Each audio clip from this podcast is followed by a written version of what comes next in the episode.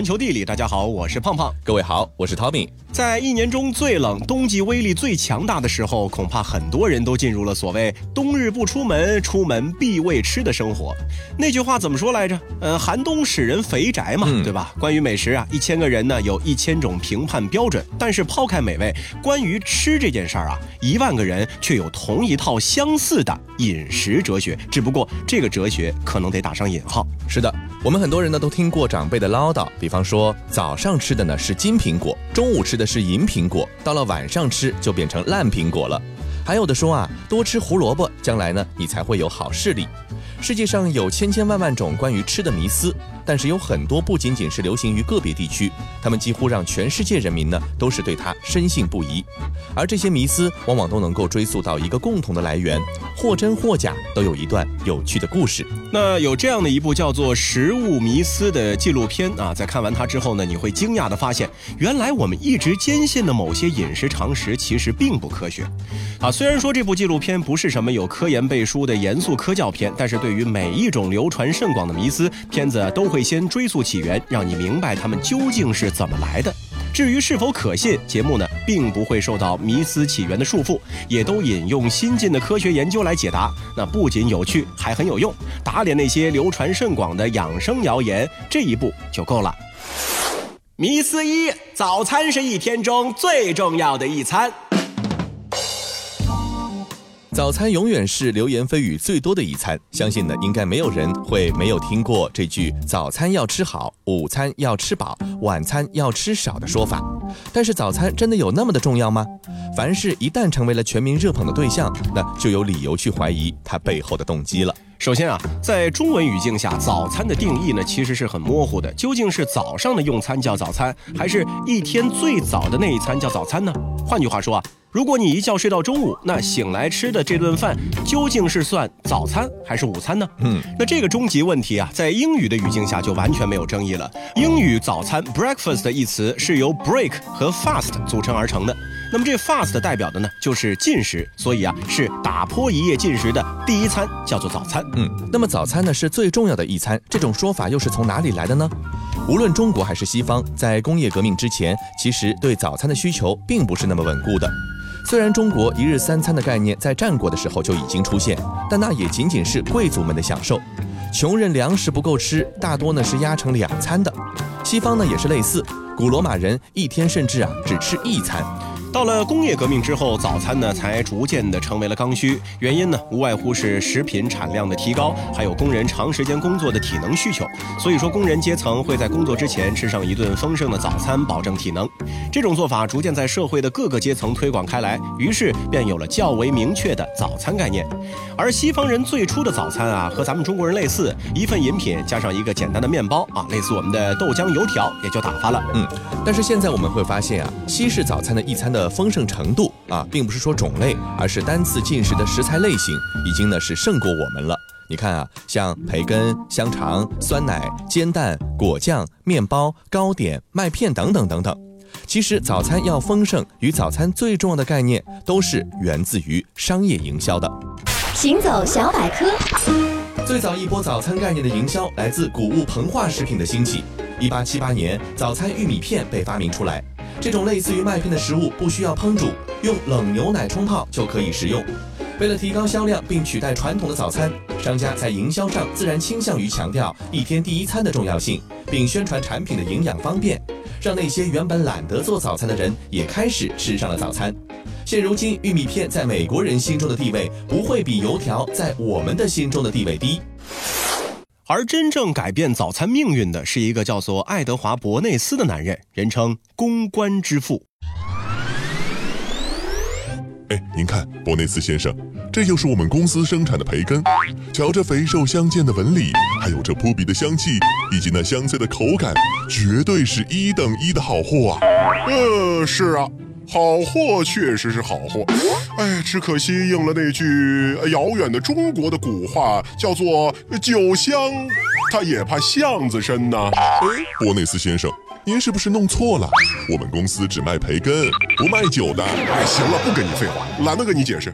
你今天来是想提高产品销量，对吧？呃，正是，正是。预算大概多少呢？这个您放心。我们老板说了，只要您能把培根销量搞上去，预算多少都行。哎呀，你们老板是个明白人，明白人呐。得，那就先给个一千万美元的咨询费，如果效果显著，再追加一些小费用。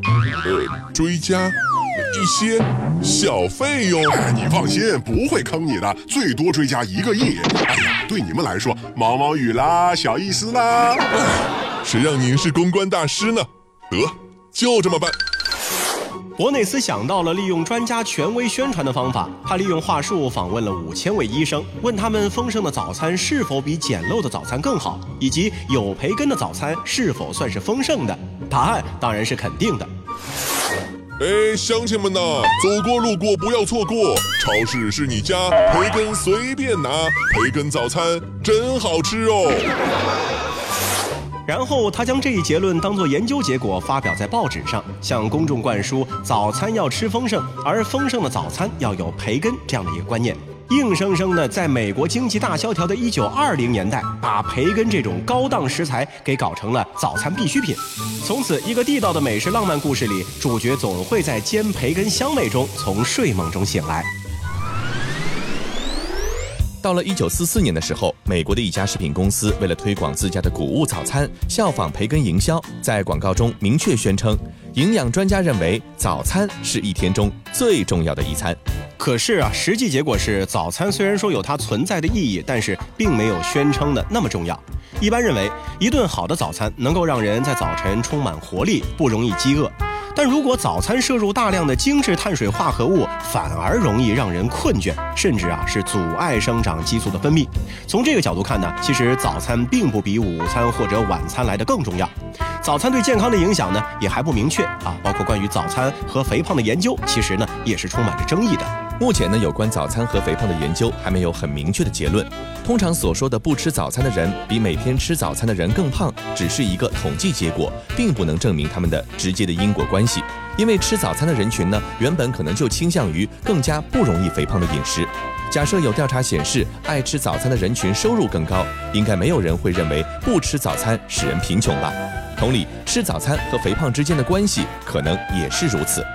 现在关于吃早餐能控制体重的证据呢，也还不充分。但是，一般认为吃早餐的习惯会更加的健康一些。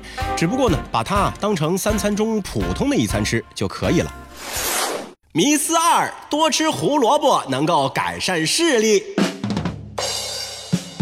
有关富含胡萝卜素的胡萝卜能在人体内转化为维生素 A，而缺乏维生素 A 会导致夜盲症发生的科学常识，相信很多人都知道。可有关吃胡萝卜能够改善视力的说法，其实并不能简单基于以上的科学事实就做出结论。说到底，多吃胡萝卜能够改善视力这样的说法，是源于第二次世界大战期间的一个美丽的谎言。世界真奇妙。二战时，纳粹德军频繁在深夜轰炸英国伦敦，几乎是突然的。英国空军就像拥有了超能力一样，准确地击落了大量的德国轰炸机，这对纳粹德军造成了恐慌。而英军对外宣称，我们的飞行员因为吃了大量胡萝卜而拥有超人的视力，企图用这样的养生哲学来掩盖雷达的发明。所以啊，胡萝卜因此呢就成为了战争英雄。消息传到美国，当局呢借势推广胡萝卜。为此，我们耳熟能详的动画公司还创作了大量爱吃胡萝卜的卡通角色。其实养过兔子的朋友都应该知道啊，兔子其实并不爱吃胡萝卜。那英国和美国到底为什么要大力的去推广胡萝卜呢？主要就是因为啊，英美两国都是胡萝卜生产大国，而战时呢有很多重要的食物呢是比较紧缺的，而胡萝卜恰好是可以缓解紧缺的一种非常好的替代食物。所以从一开始，胡萝卜的宣传啊就是一个政府的阴谋啊，当然这个阴谋是打引号的。于是呢，市面上就瞬间多出了很多胡萝卜口味的食物，比如说胡萝卜棒棒糖啊、胡萝卜软糖，还有胡萝卜饮料等等等等。嗯，虽然说有科学研究作为背书，一九一三年发现维生素 A 能够治疗干眼病，一九二九年发现胡萝卜素能够转化为维生素 A，但是胡萝卜的确无法提高视力，也不能预防近视。并且胡萝卜也压根儿不是常见食物中维生素 A 含量最高的。那么我们这个维生素 A 呢，是用胡萝卜素来进行换算的。那甚至也不是蔬菜中最高的，莲藕、西兰花这个两种食物的维生素 A 的含量都是它的两倍左右。另外啊，其实过量的摄入维生素 A 也会导致中毒。十六世纪就有报道称，北极探险者在食用了北极熊肝脏之后数小时，发生了头痛、呕吐和嗜睡的症状。这个羊肝的维生素含量啊是胡萝卜的三十倍，北极熊肝呢应该比羊肝还要夸张。不过摄入大量的胡萝卜素呢不会导致中毒，大量食用呢也不必太过担心。但是改善视力的说法，对于一个健康人来说呢，确实是不存在的。Ain't got a soapbox I can stand upon, but God gave me a stage, a guitar, and a song. My daddy told me, son, don't you get involved in politics, religions, other people's quarrels. I'll paint the picture, let me set the scene. I know when I have children,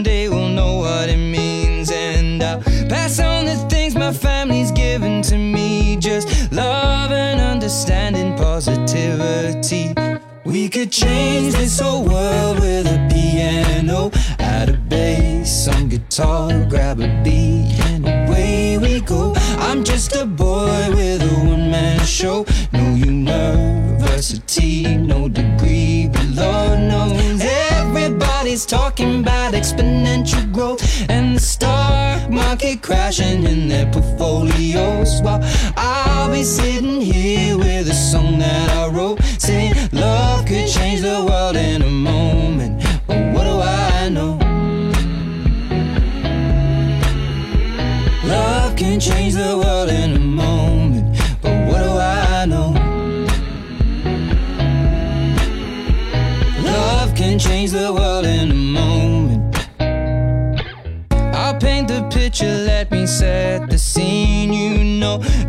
future's in the hands of you and me. So let's all get together, we can all be free. Spread love and understanding, positivity. We could change this whole world with a piano, add a bass, some guitar, grab a beat, and away we go. I'm just a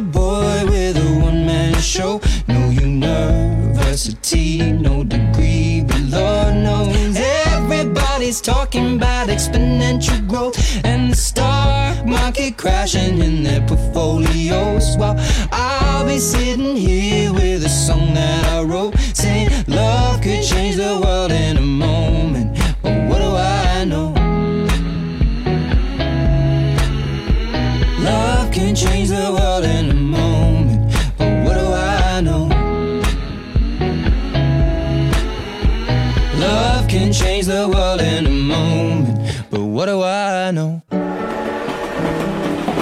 球地理，欢迎回到环球地理，大家好，我是胖胖。各位好，我是 Tommy。迷思三：龙虾是给囚犯吃的穷人食物。很多人都曾经听说过，有刚刚步入社会的青年，把靠用自己工资吃一顿龙虾大餐当做阶段性的小目标。的确啊，在我们中国，即便不是在高档的酒店餐厅，就算是平易近人的海鲜大排档里的龙虾价格呢，总是也会让你吓一跳。其实啊，这种惊吓无论中外都是普遍存在的。只不过对于我们中国人来说呢，龙虾更像是一种突然蹦出来的高档海鲜啊，可能就是最近的事儿。然而，在龙虾的原产地之一北美，他们曾经的产量是很大的，以至于穷人都不愿意吃它，有点像是最早的那个大闸蟹啊。是的，十七世纪的时候啊，北美的近海船只比较少，有大量生活乐无边的龙虾和贝类。有的时候呢，被浪冲上海岸的龙虾堆到半米多高，那听起来呢，就像是一个美食天堂。但是当地人呢，从来不认为这些遍地都是的海鲜是什么高档食物，几乎啊把它们当做垃圾。印第安人用龙虾做肥料，梦想着用了大鳌虾，玉米亩产一千八。据说在马萨诸塞州曾经发生过罢工，殖民者被迫签署协议，其中呢就有承诺仆人每周伙食吃龙虾的次数不能够超过三次。嗯，作为一种低贱的穷人食物，龙虾呢也被监狱当作是一种理想的囚犯食物啊。可是据说一个囚犯如果一周被投喂两次龙虾，连狱友都会认为这是一种对他残忍的惩罚行为。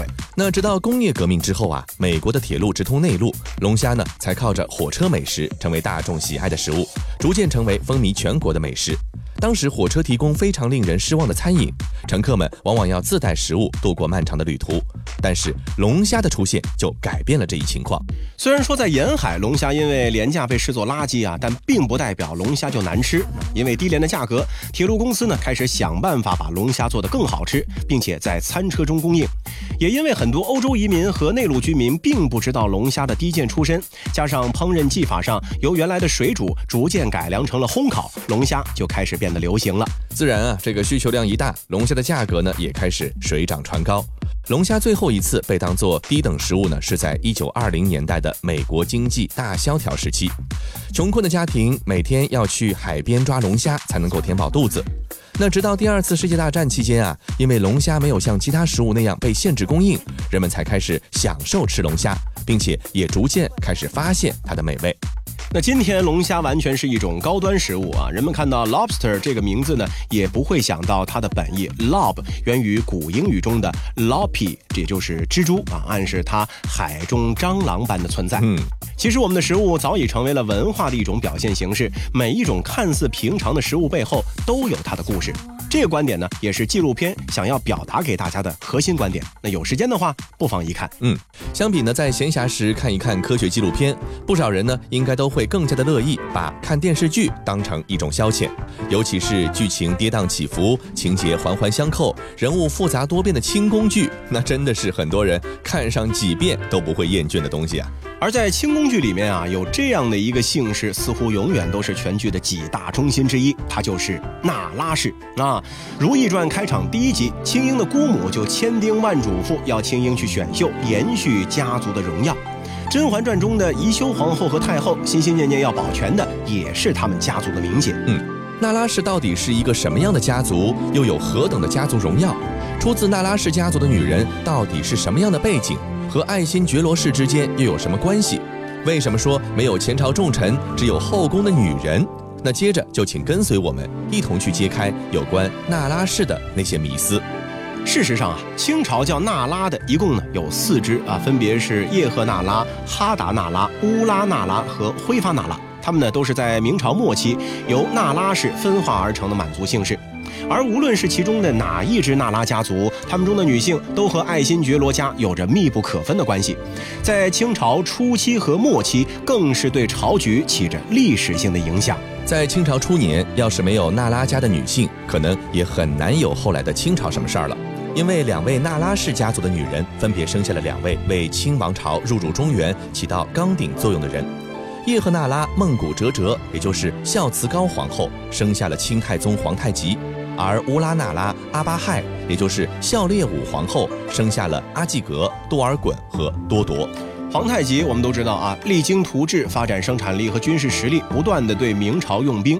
多尔衮在顺治元年指挥清军入关，清朝得以最终入主中原。可以说，叶赫那拉孟古哲哲和乌拉那拉阿巴亥为日后那拉氏的繁盛是起到了关键作用。那由于叶赫那拉孟古哲哲的关系，孟古哲哲哥哥的孙子纳兰明珠得以在康熙早年的时候呢，就和康熙走得很近，后来呢，也成为了康熙朝的重臣。那他呢，就是《康熙王朝》这部电视剧里和索额图两人互相请诈的那一个。他历任内务府总管、刑部尚书、兵部尚书、督察院左都御史、武英殿大学士、太子太傅等要职。那论辈分啊，明珠可以算得上是康熙的堂姑父。那这个纳兰明珠呢，后来是娶了乌拉那拉阿巴亥之子阿济格的女儿为妻，生下了纳兰性德，就是写“人生若只如初见，何事秋风悲画扇”的那个纳兰性德。那而纳兰明珠的表侄女，则是康熙的嫔妃惠妃，据当时的四妃之首，生下了皇长子胤世。在康熙朝啊，由于明珠、惠妃还有应氏的原因，这叶赫那拉氏家族的势力可以说是非常庞大的。嗯，雍正的孝敬献皇后呢，出自乌拉那拉氏，她的母亲呢是努尔哈赤的玄孙女。这位乌拉那拉氏皇后啊，就是《甄嬛传》中纯元的原型。不过雍正九年才逝世，而不是《甄嬛传》中写的死于雍正登基之前。而乾隆的继后，就是《还珠格格》里的那个坏皇后，就是出自辉发那拉氏。这个辉发那拉氏女子啊，从宝亲王侧福晋一路经历贤妃、贤贵妃、设六宫是皇贵妃，在乾隆十五年的时候呢，是被册立为了皇后。但是因为不可考的原因，乾隆三十年随驾南巡的时候，被乾隆提前遣返回京了。乾隆后来说她是五指结发，但是具体资料记录也没有留下。乾隆三十一年继皇后薨，乾隆下旨以皇贵妃礼葬，可实际的葬礼规格仅相当于嫔，画像也被下旨全部毁坏，所以现在啊，连一幅画像都没有留下来。再来看叶赫那拉氏，这个家族在清末时期呢，出了一位清王朝最有名的女性，那就是慈禧。那被称为孝清显皇后，慈禧一八五二年入宫为咸丰帝的贵人，次年呢封了义嫔，三年之后她生了皇长子以后呢封了义妃，次年呢又封了义贵妃。慈禧的一路高升和她生下了咸丰皇帝唯一的儿子密切相关。由于只有这么一个儿子，这个儿子呢也顺理成章地继承了皇位，他就是同治皇帝。一八六一年同治皇帝登基之后，慈禧和慈安两宫并尊，称为圣母皇太后。慈禧之后有多厉害，咱们这儿呢就不用赘述了。当然，那拉氏也不是清朝唯一的高门大姓，在当时有满洲八大姓之说，指的是清朝时满族显赫的八个姓氏。分别是佟家氏、瓜尔佳氏、马家氏、索绰罗氏、赫舍里氏、富察氏、那拉氏，还有钮祜禄氏。这些家族呢，都有女子进入后宫，甚至是身居高位，为母家带来荣耀。康熙帝生母出自佟家氏，佟家氏家族因此一跃成为康熙朝最有权势的外戚家族，被后世呢称为佟半朝。康熙的第一位皇后出自赫舍里氏。赫舍里皇后的爷爷呢，是顺治帝钦定的辅政大臣之首索尼。傅恒和《延禧攻略》中为了家族荣耀而丢失自我的白月光皇后，都出自富察家族。他们的母家富察氏可是红遍康雍前三朝的显赫名门世家。呃，不过和之前那拉家多出众女性不一样，这富察家的发达呢，靠的主要是男人们的冲锋陷阵。富察皇后的曾祖父家族人物第一代哈什屯在战场上身中十余疮，仍然冲锋在前，保卫皇帝皇太极。富察皇后的哥哥富清出任驻藏大臣，在战场上以身殉国。富察皇后的伯父马武是康熙、雍正两朝禁卫军的首领，深得两位皇帝的信任。那不仅如此，富察皇后的爷爷米思翰任康熙朝内务府总管，后官升户部尚书，相当于现在的财政部部长。富察皇后的伯父马齐历任山西省长、左都御史、兵部尚书、户部尚书、武英殿大学士、保和殿大学士、军机大臣，加太子太保衔。以至于乾隆都说他立相三朝，年逾大叠，举朝大臣未有及者。而这一切的家族荣耀，因为富察氏的女儿被封皇后而推上了巅峰。直到嘉庆朝的时候，由于后继无人，更由于嘉庆帝的刻意打压，那富察氏才渐渐没落了。朕心已决，赐大姓钮祜禄氏。赐姓之后，便不再是罪臣甄远道之女了，而是朕的妃子钮祜禄甄嬛。《甄嬛传》中的甄嬛原型呢，出自钮祜禄氏。钮祜禄氏曾经在康熙、雍正、嘉庆、道光、咸丰这五朝中出过六个皇后，是清朝所有大姓家族中最多的。除了乾隆的生母孝圣宪皇后是儿子乾隆追封的之外呢，其他都是在位时就是皇后。可见钮祜禄氏在清朝后宫中的权势之大。嗯，而在众多的钮祜禄氏皇后中，就属乾隆帝的生母孝圣宪皇后钮祜禄氏，堪称是地表最强。他一生呢是享尽荣华富贵，福气呢是历史罕见。乾隆对他号称是以天下养，每过十年就要为他办祝寿大礼，而且是一次比一次更为壮观。咱们就举一个例子，在他六十大寿的时候啊，乾隆提前一年就开始准备了，将清漪园，也就是现在的颐和园啊，昆明湖北面的瓮山改名叫万寿山，又建大报恩延寿寺。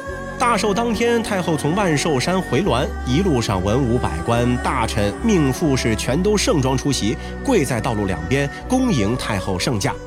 六府在万寿山到西直门路旁还置办了各种人工景观，整座京城啊可以说是云集了当时中国的所有的山水墨色，冠绝一时。好了，以上就是这期节目的全部内容，非常感谢您的收听。如果你喜欢我们的节目，也欢迎您订阅我们的专辑。这期节目就是这样，我们下期再见。落花醉了梅园，恍若人生是初见。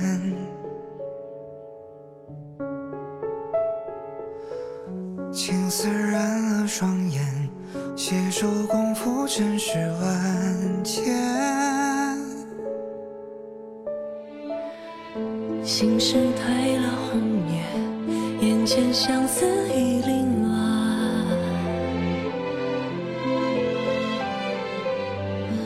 泪光藏了誓言，相约一生何曾改变？花开生烟花易残，谁在拨琴弦啊？情到深处人已散，独自唱离别啊。暮色迟迟垂泪弯，人已如梦空嗟叹，任他似水流